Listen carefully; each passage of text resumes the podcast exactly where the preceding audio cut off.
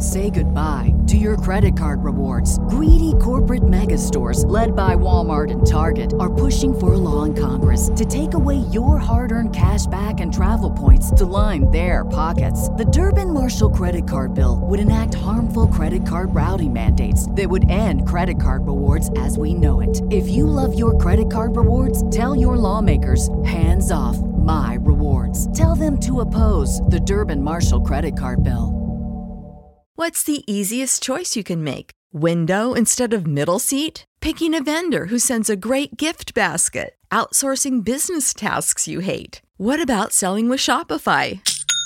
Whether you're selling a little or a lot, Shopify helps you do your thing, however you cha-ching. Shopify is the global commerce platform that helps you sell at every stage of your business. From the launch your online shop stage to the first real life store stage, all the way to the did we just hit a million orders stage? Shopify's there to help you grow. Whether you're selling scented soap or offering outdoor outfits, Shopify helps you sell. Wherever and whatever you're selling, Shopify's got you covered. Sign up for a $1 per month trial period at shopify.com slash try. Go to shopify.com slash try now to grow your business, no matter what stage you're in. Shopify.com slash try.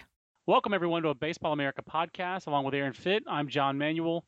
We're in the Baseball America podcast nook. Aaron's in Houston, wrapping up a weekend of college baseball at the Astros Foundation College Classic. Is that what it's called, Aaron? Astros Foundation College Classic. New name, same tournament. But Aaron, uh, it sounds like it was not the same quality of play and quality uh, quality of event uh, at Minute Maid Park this weekend. But we did have one team that kind of stood out above the rest, and uh, that was number one North Carolina, which uh, edged Rice on Friday and then scored 25 runs in its last two games against Cal and Texas A&M.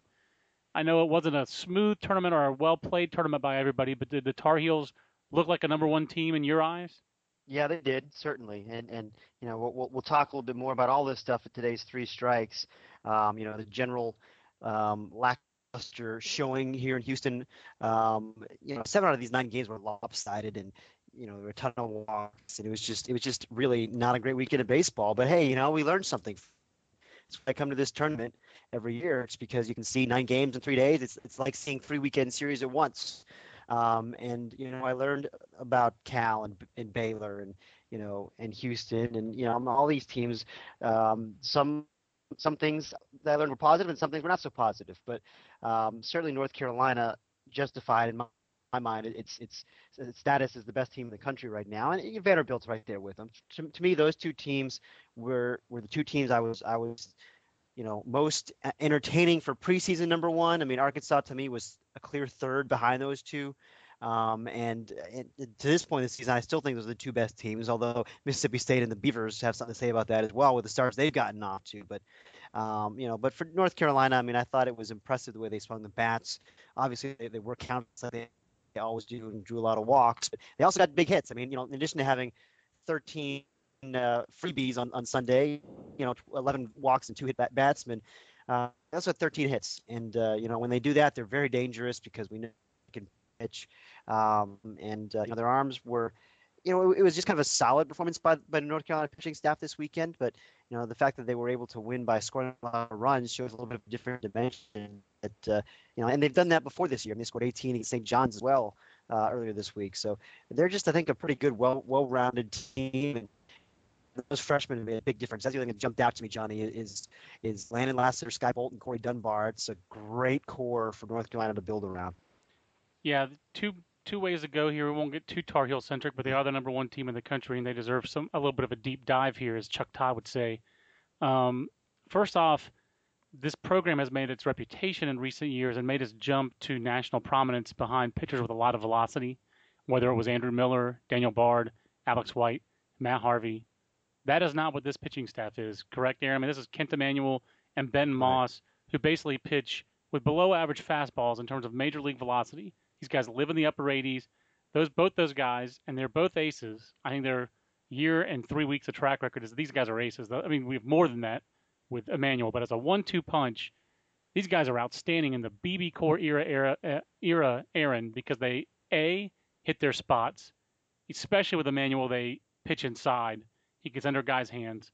And with Moss, he has a swing and miss breaking ball. So even though they don't have premium velocity, these are premium pitchers, are they not? I agree with you there, and and you know Hobbs Johnson did, was not really sharp on Sunday, but he's kind of the same in the same mold, you know. He's probably the hardest thrower of the three. He he was more 88, 89 this week, 86, 89 this weekend, but he's still kind of working his way back. I suspect we'll see it take more velocity from him, but um, you know, but I mean, that, to me, that they stand out as well because they do have power arms in the bullpen. You know, I mean, right. Luis Paula came in and was throwing 94.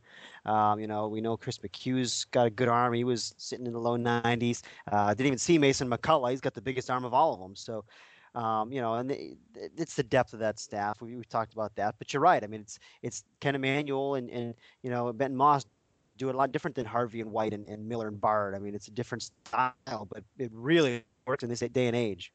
And then the, the, the freshman you mentioned, Bolt had come in. He was off to the best start.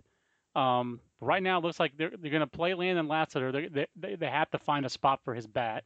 Which spot yeah. do you think defensively he fits best at? And then it looks like Korey Dunbar, just from his sheer physicality and the the slow start that Matt Roberts got off to, it feels like Korey Dunbar is going to be the doing the lion's share of the catching for North Carolina going forward. Talk a little bit more about their freshman.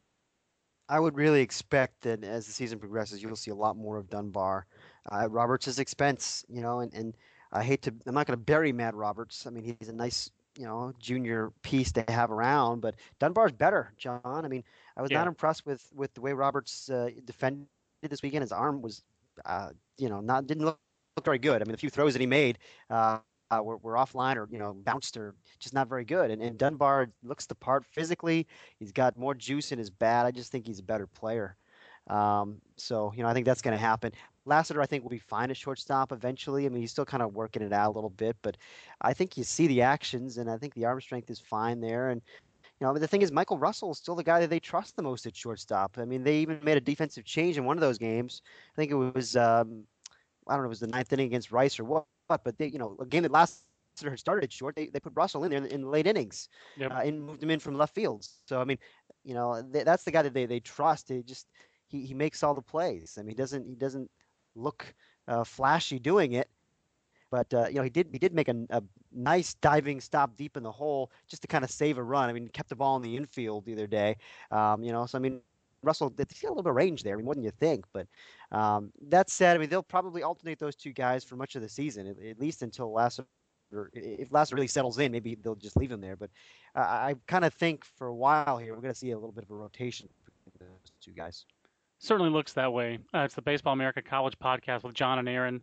Aaron, uh, the other, I guess, story kind of out of Houston, I know you're going to talk a little bit more about it, is Rice getting swept um, so Houston was kind of the epicenter. There really seemed like there were four really big series slash events going on around the country. I know there were, there's more than this, but we have a 30 minute podcast that we're really doing today, so we'll focus on these. You had Houston, you had the uh, South Carolina Clemson rivalry, which now has a, a nickname. What is it? The Reedy River rivalry. Reedy River rivalry, yes. Yeah, I, that's new to me. Uh, I don't think it needs that rivalry, but that that name. But it's South Carolina, as usual now, winning the Reedy River Reedy River rivalry. you had the Coca-Cola Classic out in Arizona with Arkansas going 0 and 4, and then you had Cal State Fullerton, Oregon. Uh, you know, battle of uh, George Horton and uh, and his uh, you know his uh, successor, one of his successors at, and former assistant there at Cal State Fullerton and uh, Rick Vanderhook.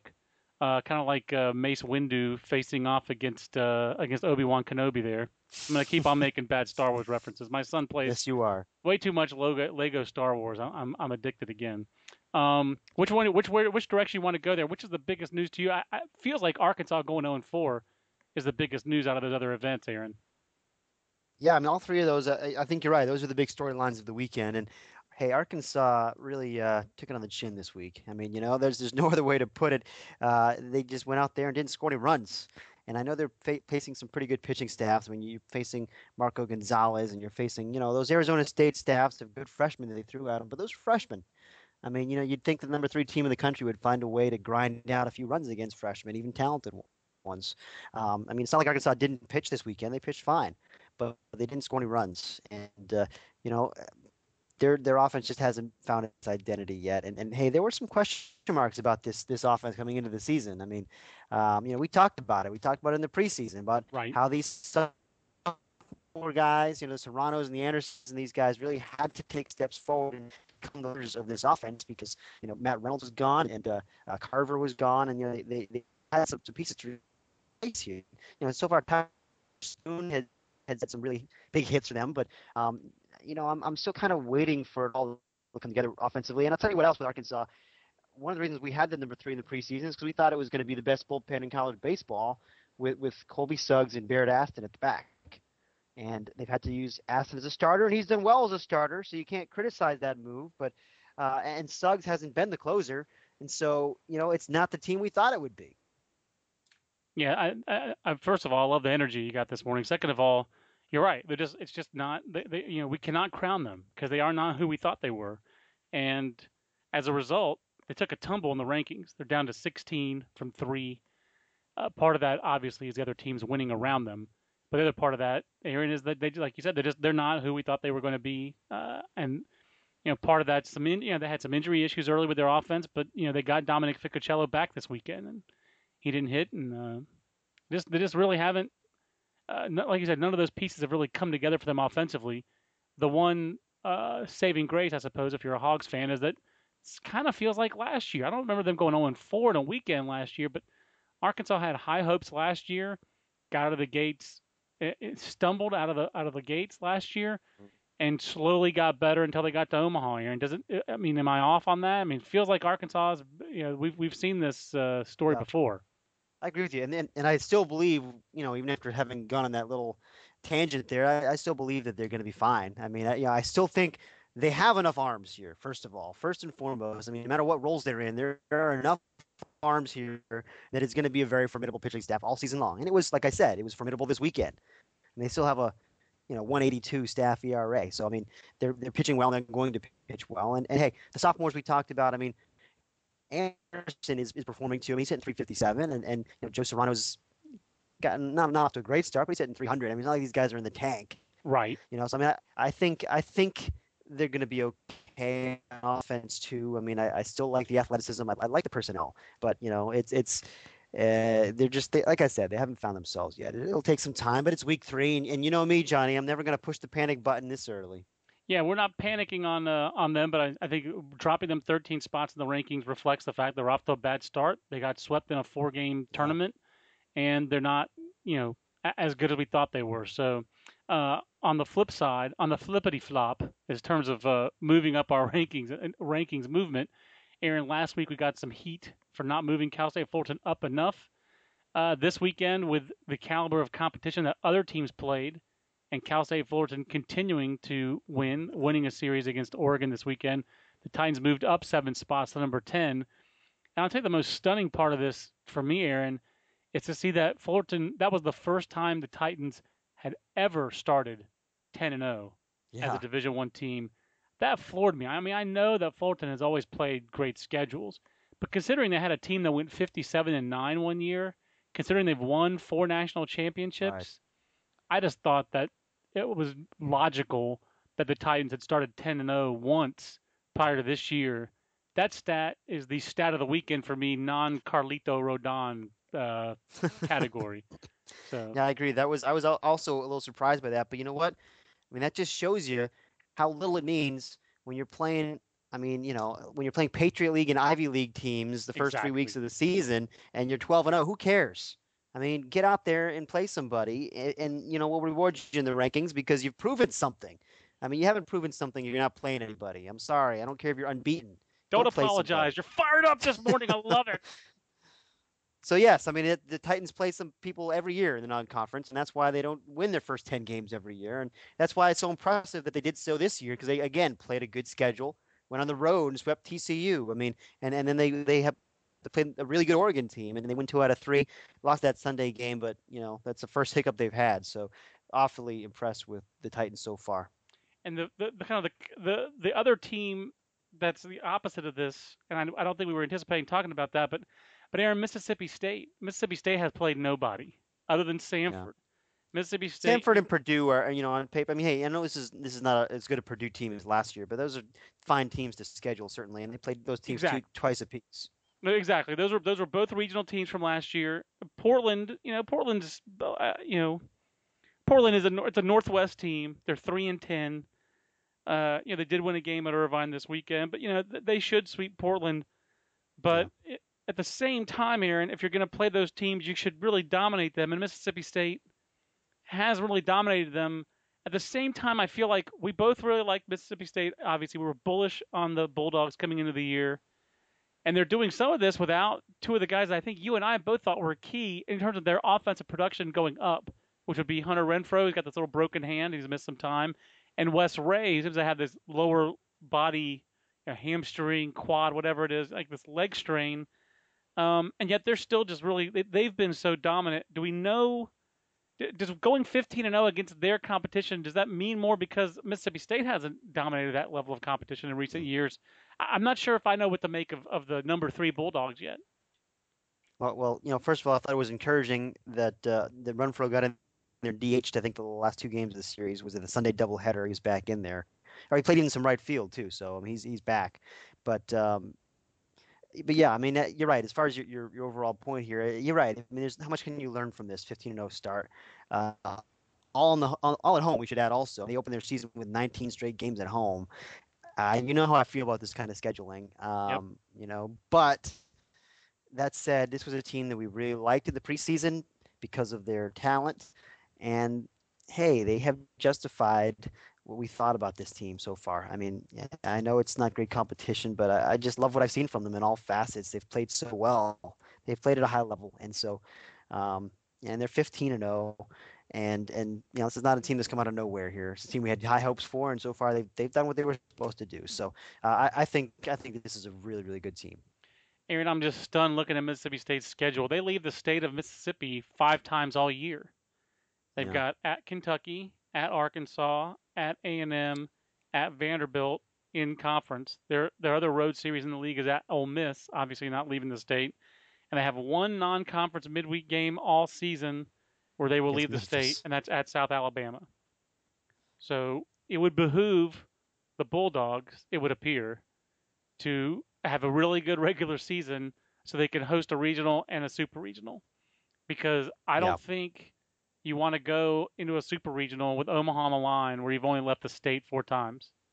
And, mean, that said, it's four tough SEC road series. I mean, I, I think they'll still be battle tested. those are four tough. Those are four, the three top ten teams, and then A and M. So, um, which did not look good, I suppose, this weekend. Correct? Well, you know, they they're just inconsistent. I mean, they uh, they did look good on Saturday. I thought, hey, this team's got some athleticism in the lineup. I mean, this is what I thought I'd see from A&M was all the speed and um, you know they did they do have arms. I mean, other than North Carolina, I mean, they maybe had they showed more velocity maybe than North Carolina um, with, with uh, and in rotation with, with Daniel Mengden. I mean, he threw harder than any of Carolina's guys. Uh, it wasn't big velocity, but he was up to 91 or so. Um, and Corey Ray came out of the bullpen throwing 90, 92 and, and got lit up. I mean, so I don't know. I mean, they, they've got some arms and they've got some a lot of speed in the lineup, but they're just going to be up and down, and, and that's how they were this weekend. They were up and down. It's the Baseball America College podcast. Uh, Aaron, a couple other things on some of these other uh, events we talked about. Um, I guess I actually am leaving out one somewhat, I, I, I think, sort of major. I mentioned Carlito Rodon, and the reason I'm calling him Carlito is because his uh, his grand he's he tweeted.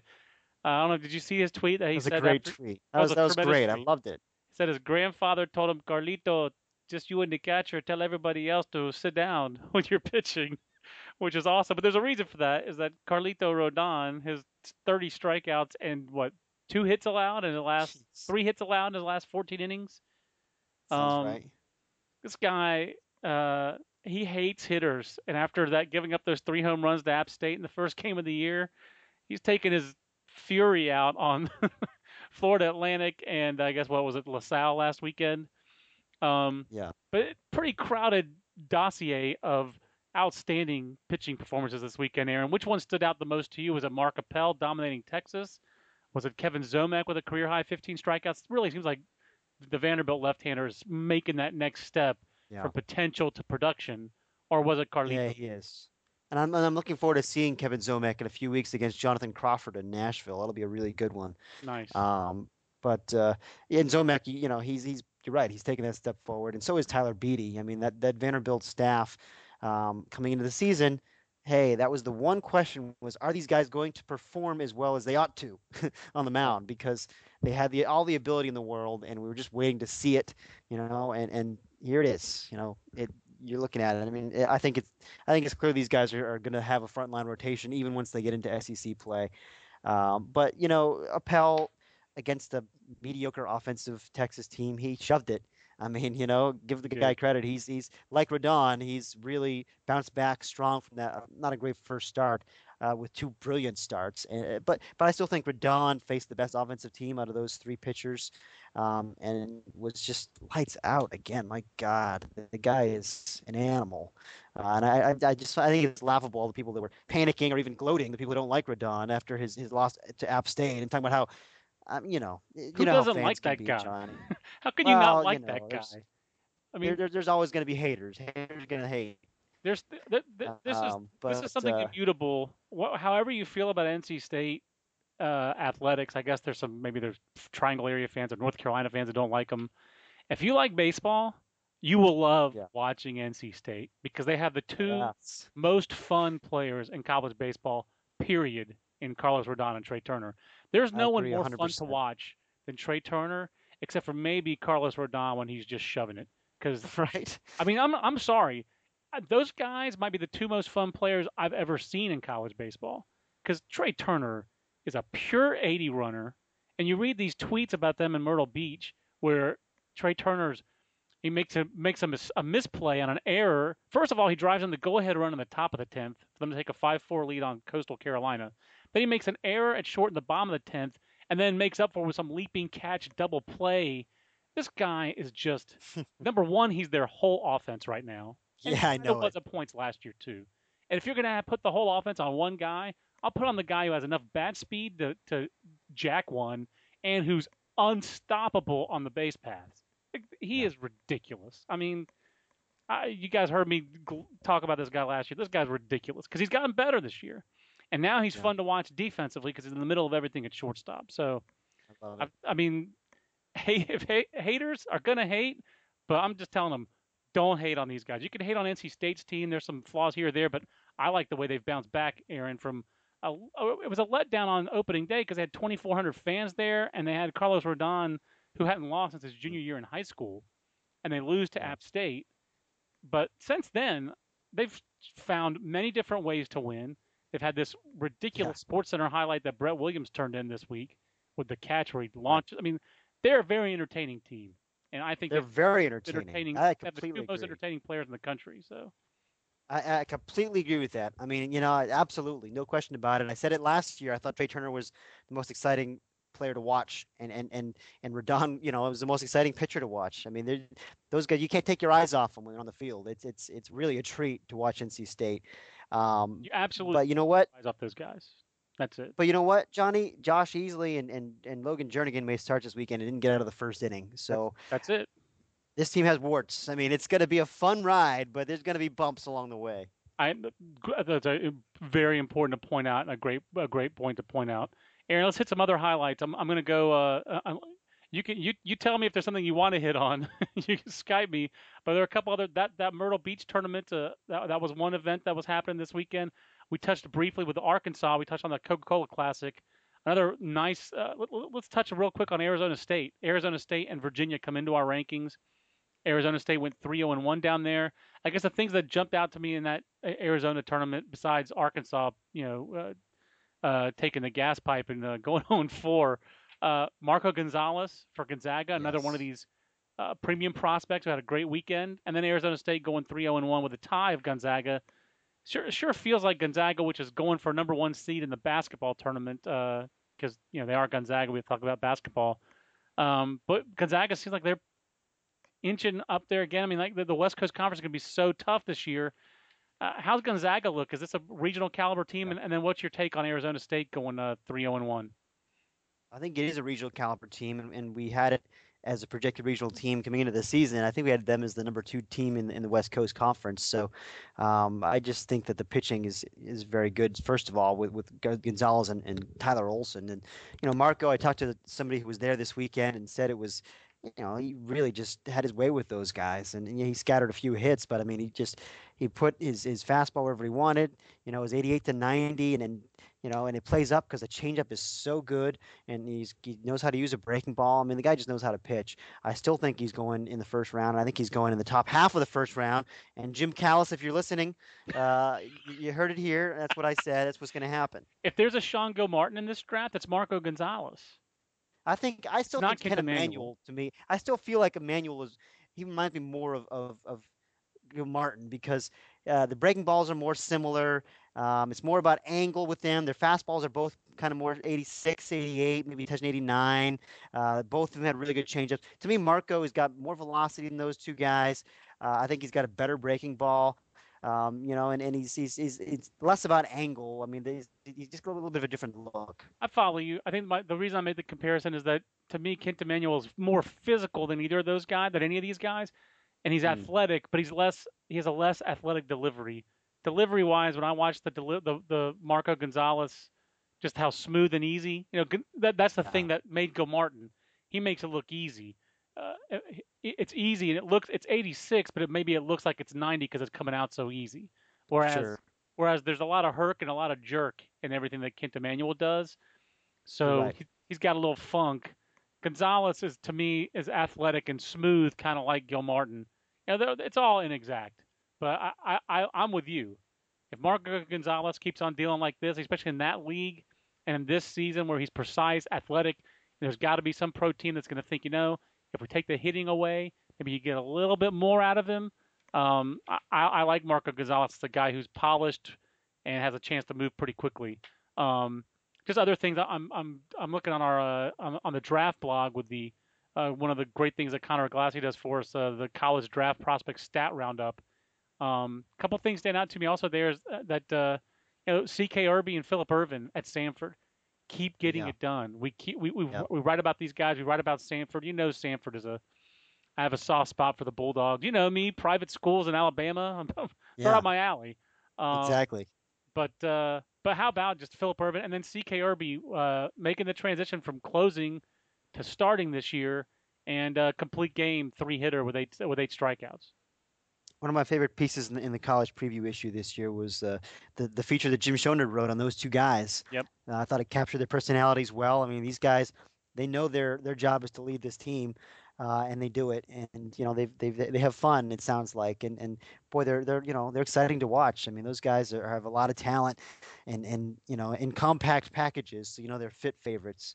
Um, but uh, it's just you know those, those guys i think samford's going to be a real factor because of those two players more than anything else and obviously um, but uh, that, that socon is, is competitive this year i mean I'm, I'm kind of intrigued by this league i think it's pretty deep um, you know and, and, and I'm, not, I'm not I'm not sure who if there's a clear favorite i mean we, i think college of charleston we kind of like coming into the season they they scuffled a little bit here and there uh, you know, App State has- gotten off to another strong start this year. I think we thought they lost a bunch, but Yep. you know they're seven and two and had that one win obviously against Rodon. And um, you know, there's there's there's some teams here. This is an interesting league. Georgia Southern's off to a, a pretty decent start. I mean, obviously written about them a little bit. Western Carolina seems like it's got a little spunk uh, this year. So I agree with you. The SoCon uh, looks really strong.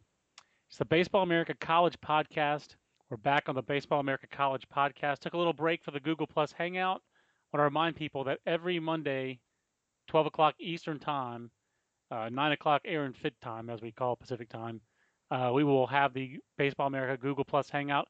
Five to 10 minutes of college baseball talk with me and Aaron, and you can see what we look at, what we look like, and whether Aaron's growing a playoff beard or not.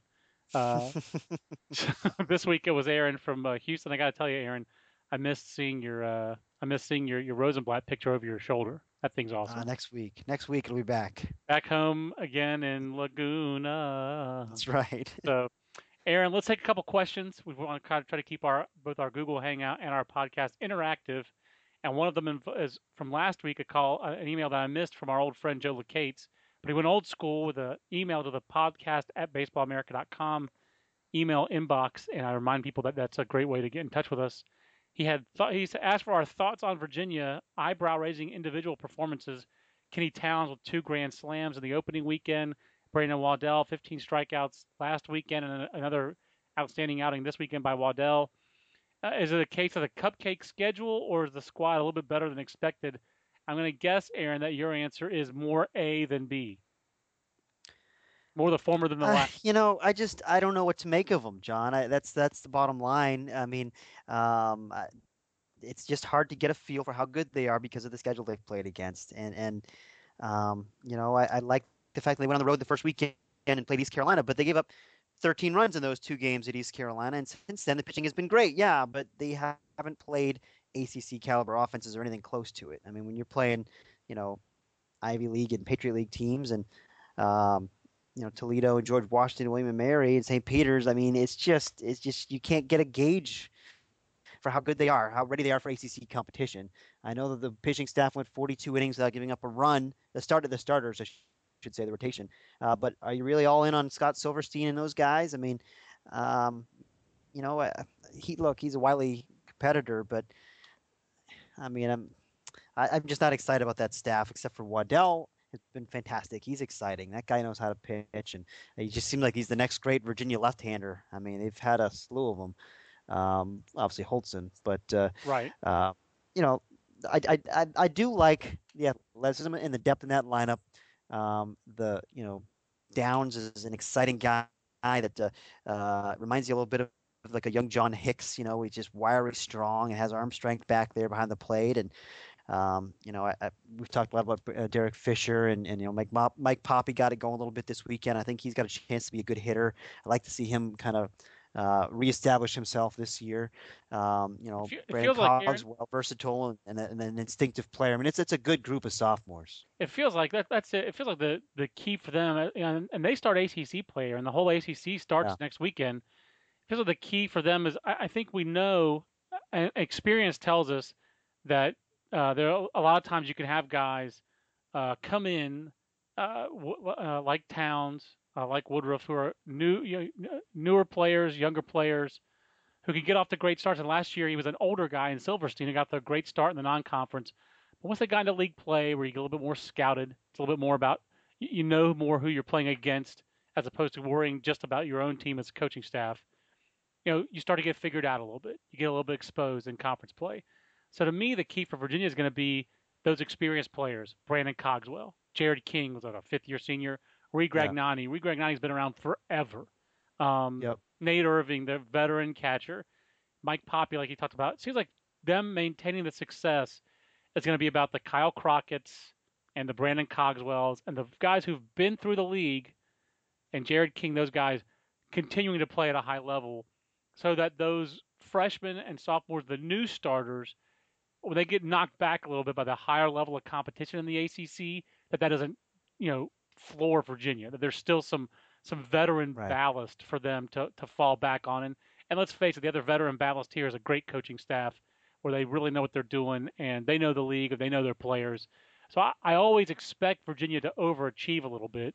I think that right, right now, I think right now they're overachieving a little bit, but part of it's the competition.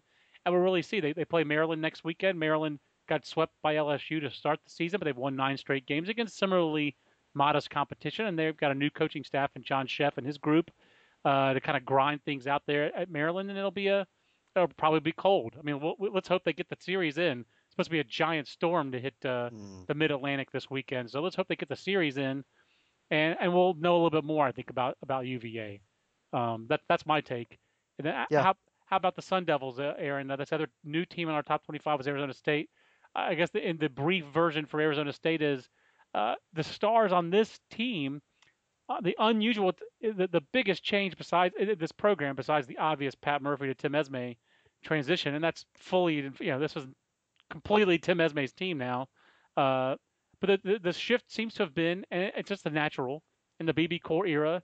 This is more of a pitching team, whereas Pat Murphy, those Arizona State teams were always offensively very talented. Tim Esmay's first team, the 2010 team, was a juggernaut offensively. Uh, but this team's really built around the pitching staff, whether it's the freshman Ryan Kellogg or the you know the Friday guy Trevor Williams or some of the other veterans in here. Um, this is a pitching first team, Aaron. Absolutely, it is, and and you know I like the quality of the arms uh, with with Williams and and um, Adam McCreary, the left-hander, who seemed like he's he's getting off to a decent start here. I mean, or, or I should say, he got to a decent start this weekend. Uh, kind of rebounded from a not a great start before that, but. Uh, um, you know, I, I, like we talked about this in the Google Hangout, but I like Alex Blackford and, and Ryan Burr is, is a, a late innings guy, a combination that you know that worked both those wins against Arkansas, those two guys came up big. Um, you know, Blackford's a, a, nice, versatile veteran guy with a you know good breaking ball and pitchability and and uh, and, and, and, a, and, a, resilient arm. And it's a nice piece for them.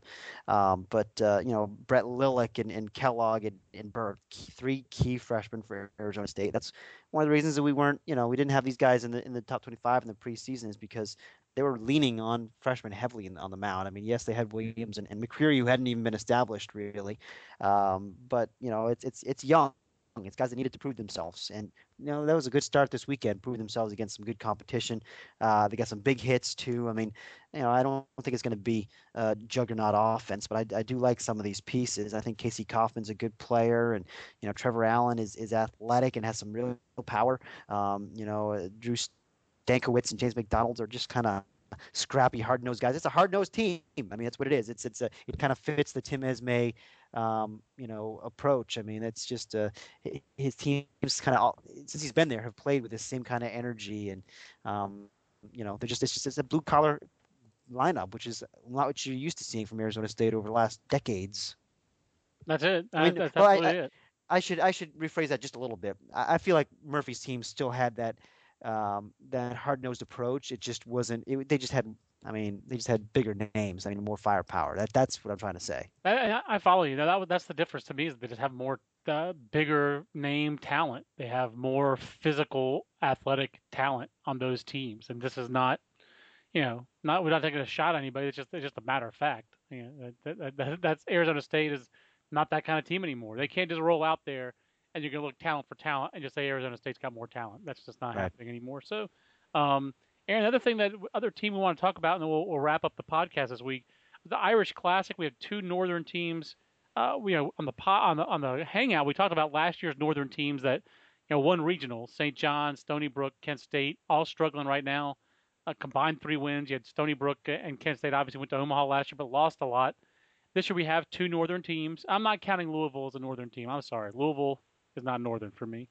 But uh, I do think, well, I really guess we only have really one Notre Dame. It's kind of hard. Louisville is further north of Virginia Tech, but uh, Virginia Tech is not weather advantaged. Certainly, I would say they're not geographically advantaged.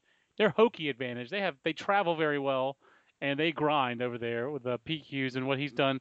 He had uh, Pete and then uh, you know taking on his former Padawan learner there, Mik Aoki. I'm sure Mik would love to be called a Padawan.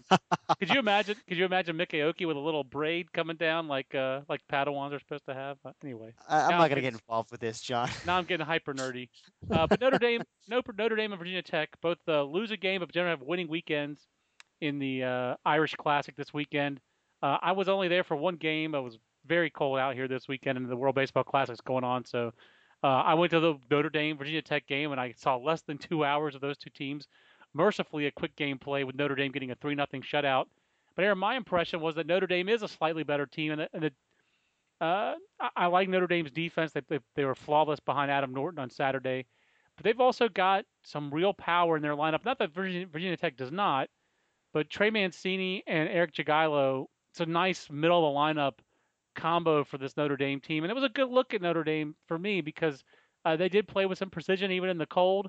And uh, this is a team that's got, uh, no matter where they play, those two power bats in the middle of the line, their lineup should make Notre Dame competitive against a lot of teams. I'm with you. I, I, like Notre Dame's team a lot. I'm glad we have them ranked. One concern I have maybe is is you know with the depth in the bullpen. Um, you know they they they use Dan Slania for what three plus innings I think on on yeah the, the first game against Tennessee and right um, and you know they came back and and actually the other guys picked him up. I mean, I, so I thought that was impressive to me this weekend. That was one of my concerns, and they addressed it. Uh, Matt Turno, Turnow, Turnocek, you know how to say that? Turnowcheck. I think you're uh, right with Turnocek. I think you're right. Turnocek, probably. I mean, it, five brilliant innings against you know UMass, albeit. Uh, but then you know against Virginia Tech, we didn't need any bullpen. It's nice when you got a, a guy like uh, Adam Norton who can he can uh, carry you that deep into a ball game, and uh, he's just a really good college pitcher. You know, one of those classic mix in match, not going to blow you away, but lets his defense work behind him. That's it. Um, you know, and it's a good defense. I mean, if, uh, you know, between Lane Richards and Frank DeCicco up the middle, and um, you know, Charlie Markson's very good in center field, and um, you know, and, and they've been very pleased with Forrest Johnson behind the plate. So I think they're strong up the middle. I think that's a big key for them. I think you're absolutely right. They are strong up the middle, and, and so is Virginia Tech. Virginia Tech. Uh, again, defensively, uh, I saw uh, an error. Uh, you know, I saw Andrew Rash just drop a fly ball in center field. It wasn't a routine fly. I had to range into right center field, and it was cold and windy, and he, he you know hit his glove and he just dropped it. Um, I thought it was a tremendous job by Norton against a Virginia Tech lineup. They just, by the look of it, the top six in that lineup, Aaron, that's that's that's a lineup that's really going to compete in the ACC. Schneider, yeah. Chad yeah. Pinder, the crushing Russian Mark Zagunis, Tyler Horan. You know that's that, and Andrew Rash. That's an energetic lineup. That's a lineup with some athleticism. It's not overly physical. There's not like a big donkey in the middle of the lineup, but all those guys uh, you know, with I guess with the exception of Horan. Horan is a donkey, um, and of course I mean that with all affection. Um, but I thought that was a good. Uh, I I think that was all the more impressive for Adam Norton to mow them down uh, the way he did. But I th- I gotta tell you, Virginia Tech has got I think an ACC caliber Friday starter in Brad Markey. He was tremendous. Yeah. He was tremendous against Notre Dame. This guy was a Georgia Tech recruit, then went to Santa Fe. He was up to 94 in the game we saw. He really trusts the breaking ball. Didn't throw too many breaking balls, but he was right on the borderline of throwing too many breaking balls for me. But he, he threw an awful lot of breaking balls. Um, boy, pretty pretty outstanding effort, and he feels like he confirms that Virginia Tech is going to be a regional team for me because they've got a bell cow on Friday nights. I think yeah, I think it's a great point. I was uh, I was uh, very encouraged by the report you had on him, and you know they they've their their pitching behind him, I think, is not special, but it's adequate because their offense is going to be so good. Um, I think that's going to be a really fun series next week. Virginia Tech against Georgia Tech. It'll probably be a series I'll highlight in weekend preview. Great two of the point. best, I think, two of the best offensive teams in college baseball. Uh, look for some fireworks there. Although Aaron, uh, Georgia Tech has pitched very well too. I mean, they've they played. Granted, it's been against inferior competition generally, but uh, they have played very well in all phases. Uh, you know, we didn't talk about this, but we probably should talk about Georgia Tech because I think you're right. I think as for, in terms of in this era, uh, when offense is precious, uh, you know, they've got a separating factor, Aaron, and his name is Daniel Palka. I mean, I mean, this guy has done it for three years, Yeah. but uh, not too many power hitters as good as Daniel Palka. As far as a guy who has done it, he's done it in college, he's done it in the Cape, he's done it with Wood, he's done it with these BBCOR bats. Uh, you know, you got Zane Evans sitting there with five home runs and Daniel Palka with three. Is there another? I mean, they haven't even gotten everybody going there offensively. Is there another? Uh, you know, I, I'm with you. I think they are as good an offensive team as there is in the whole country. Georgia Tech, that is. Yeah, and you know, Georgia Tech, yeah, and, and I think Virginia Tech is in that discussion too. I mean, I, I still I still believe in New Mexico's offense. I think it's you know I think New Mexico's going to be okay. They they had a bad weekend again.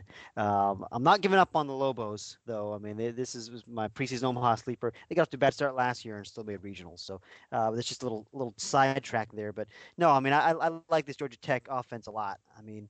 Um, you know, because you've got the you've got a, you've got variety here. I mean, you, you know, Kyle Wren uh, gives you some speed and just kind Yep. of a classic leadoff guy.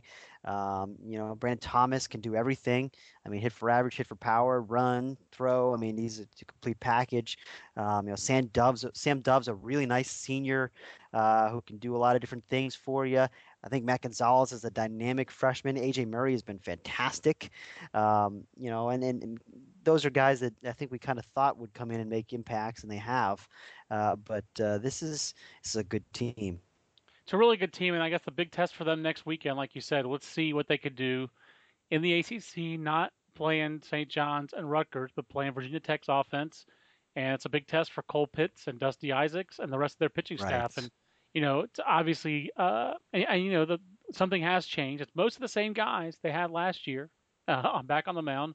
They have a new pitching coach, uh, you know, Jason Howell replacing Tom Kinkelaar. And uh, you know, Tom Kinkelaar had a couple guys who were undrafted out of high school became first round picks, uh, and uh, and Deck McGuire and Jed Bradley, and yet just you know Georgia Tech made a change in this offseason, and so far Cole Pitts has pitched very well. Um, yeah. Let's see if uh, you know is Jason Howell the guy's going to get something out of DeAndre Smelter? They got nothing from DeAndre Smelter the first two years. This guy was a top hundred prospect uh, come out of high school, um, and, and, he's got a special arm, and he's athletic, and he's physical. You know, you'd he's, like to get, you'd like to get something out of that guy. Last year, he didn't even yeah. travel in ACC play. You know, and he's a middle reliever even now. I mean, he's had you know he's pitched right. well. He's had four appearances and four innings. I mean, right. it's it's hey, I guess it's nice to have a piece like that in the middle innings. I mean, we'll see what he can bring for him. Right, but I'm I'm intrigued. So if you see some improvement from Georgia Tech on the mound, first of all, we've seen it so far, but let's let's watch it going forward. And, and Virginia Tech is a great test. And Aaron, you know, last year we used to do this a lot where we kind of looked ahead. Let's wrap the podcast. That's a great way to to do it. Let's look well, ahead a little bit to, to next weekend, unless you had unless you want to touch on one more thing this weekend you know, we, we, we mentioned South Carolina Clemson earlier, but we didn't we didn't talk about it. So I feel like if we don't if we don't at least touch on this series, we're gonna get accused of bias from the You're, Gamecock fans. You know what though? You're right. First of all, kudos to South Carolina for again winning this series. Kudos to and I think if you're Clemson, the good takeaway from this is, you know, Clate Schmidt, you know, he's a big deal recruit for them, obviously. And he came through. He was pretty good. I mean, for uh, no matter who South Carolina has lost, for you to have a freshman in Clemson to go compete for seven plus innings like Clate Schmidt did for you, that's a good sign for Clemson. So, uh, but I mean, uh, I, thought the stat of that weekend to me, Aaron, and there's a lot of neat ones. Uh, Andrew Kitick at South Carolina feeding us a lot of really interesting tidbits there uh, over the weekend. But how about the fact that uh, Nolan Belcher? Yeah, that's the first complete game in how long for South Carolina? Since 2000, since well, it's South Carolina's first complete game since uh, Sam Dyson in 2010, and it's Belcher's first complete game since 2009. I mean, this guy's been there a long time, wow. fifth year senior. I mean, I still remember, you know, seeing him trot out there as a freshman, a true freshman, and he was, you know, he was, uh, he was gonna, he was a di- difference maker at that time, and he's had a strange road. Um, and here he has emerged as their Sunday guy, and you know, was it a three-hit shutout against Clemson? I mean, and you know, that's that's that's rising to the occasion. I mean, it, it's nice that they can they can have him on Sundays and kind of sets up their their their whole staff a little bit better because you don't have to try to shoehorn somebody else in there. You can you know get a little more luxury in your bullpen with Kumis back there and and uh, you know all the other pieces. Westmoreland. I mean, they've they've got a lot of depth on this pitching staff. Jordan Montgomery has has emerged as this you know he's the next Roth type guy. I mean, he's a legit Friday guy who has performed on the biggest stage in Omaha, uh, and you know he came up big again on Friday. So um, South Carolina will be South Carolina. They will get their their clutch performances, and you know it's more the same with this new era, this new new head coach Chad Holbrook, and um, you know it's just they're they're just winners. They just they got it going. They are a machine, Aaron. It's they just are. they're they're to the point where you take them for granted. That's a pretty yeah. big compliment. You just take you just take their excellence for granted at this point. And the names change. You just expect, oh, LB Dantzler, yeah, he's going to be a stud. Of course, he's going to be a stud. He's at South Carolina, you know, right. or or yeah, that's Graham Saiko. Yeah, I mean, maybe he's not a shortstop like he was in summer college baseball, but yeah, this guy, he's you know, he's going to have a 440 on base percentage and draw a lot of walks and set the table. I mean, you know, you lose Christian Walker and you lose J- Jackie Bradley Jr. the year before, you lose Roth. You're supposed to have a fall off, and you know you don't have uh, really Grayson Greiner and Joey Pankake haven't even really gotten hot yet. You know the guys or Tanner English, the guys we thought would be the guys get get this team going. I mean, hasn't happened yet. So this team is uh, and, and there's a lot of roster depth uh, on the mound, on the field. Uh, like you said, you, to me, South Carolina just to the point. point and you, when you lose Ray Tanner, when you lose one of the all timers, you're supposed to take a step back a little bit, you know, and they haven't. So uh, pretty impressive. And you get two uh, shutouts on the weekend. How about Clemson? So Clemson, uh, welcome to you know 2013 reality with Clemson. You're six and four. You've just been shut out twice by your rival South Carolina, and uh, for your next uh, act, you get to go face Garlito on the road in North Cac at NC State. Um, what's the prognosis for Clemson going forward? This is a youngish club. Um, they did win a game this weekend. They didn't allow themselves to get swept. We expect nothing less from a a Jack Leggett toughness kind of club, but it just looks like it's going to be challenging for Clemson this year, Aaron. Yeah, they're going to have ups and downs. I mean, you know, kind of like at Texas A&M, I think we talked about earlier, where it's, um, you know, they've got some quality pieces, but they also have youth, and, and I just think uh, I think like A and M, I think they're going to be a regional team, but um, you know they're not going to be in the mix to host a regional. I don't think. I mean, it's it's uh, uh, there's some players I like here. I mean, Steve Wilkerson has made that jump forward as a junior. He needed to do that, and he has. Yeah. Uh, he's a talented guy. Um, you know, the freshman Duggar and and and uh, um, you know Tyler Krieger, shortstop. I mean, Krieger hasn't really gotten his bat going at all. He's still below 200, but uh, Duggar's been a, a big contributor for them, and and you know obviously Clate Schmidt. I mean, those are those are uh, that's a nice core guys. And Matthew Crownover the left-hander. It's a nice core guys uh, to kind of build around um, in that freshman class, and, and and veterans have performed too. I mean, with, with Scott Firth especially coming to mind. Um, you know, I mean, and Daniel Gossett and Matt Campbell. I mean, they've got some anchors here. I mean, it's I think it's a solid club. I do. I just think that uh, you know in that league, I think they're behind clearly that that that top tier with North Carolina and NC State and Georgia Tech and Florida State and you know and I'd, I would throw Virginia Tech in that mix as well and and um, you know Virginia, excuse me, Virginia to me um, feels a little better than Clemson, but I don't think there's a huge difference there either. I mean, I wouldn't be surprised, uh, you know, that those those two teams to me both have athleticism. Um, they both have you know some some youth, but uh, um, you know Clemson might have more power arms than Virginia. So I don't know. I, I think you're right about that. I'm looking at Clemson's schedule too, Aaron. The other thing to me is that the schedule doesn't do them a ton of favors. You know, they're at NC State to start off. They've still got to play Virginia. Um, I'm looking at who they miss in the league. They miss Maryland. No offense to Maryland, but you'd rather play Maryland than miss them. they don't mm-hmm. play. Don't know they play Virginia Tech, but they've got Georgia Tech. They got to go to Miami. They got to go to Florida State. Just uh, not easy. Oh no, they do have Maryland. Uh, I'm trying to figure out who they don't have in the league, who they don't play. But it does feel like Clemson have got to go to North Carolina. It's their youngsters are going to have to grow up quick for Clemson to, you know, get where it wants to go and get where Clemson is accustomed to going and to the main point of this discussion is to get where South Carolina goes. They're not going to get right. there. They're not. They're not South Carolina.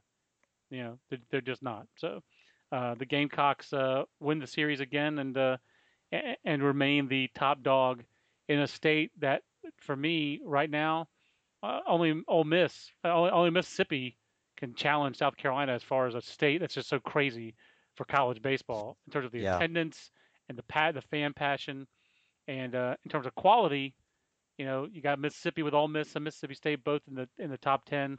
It's had the same thing here in North Carolina, obviously with the the Tar Heels and the Wolfpack.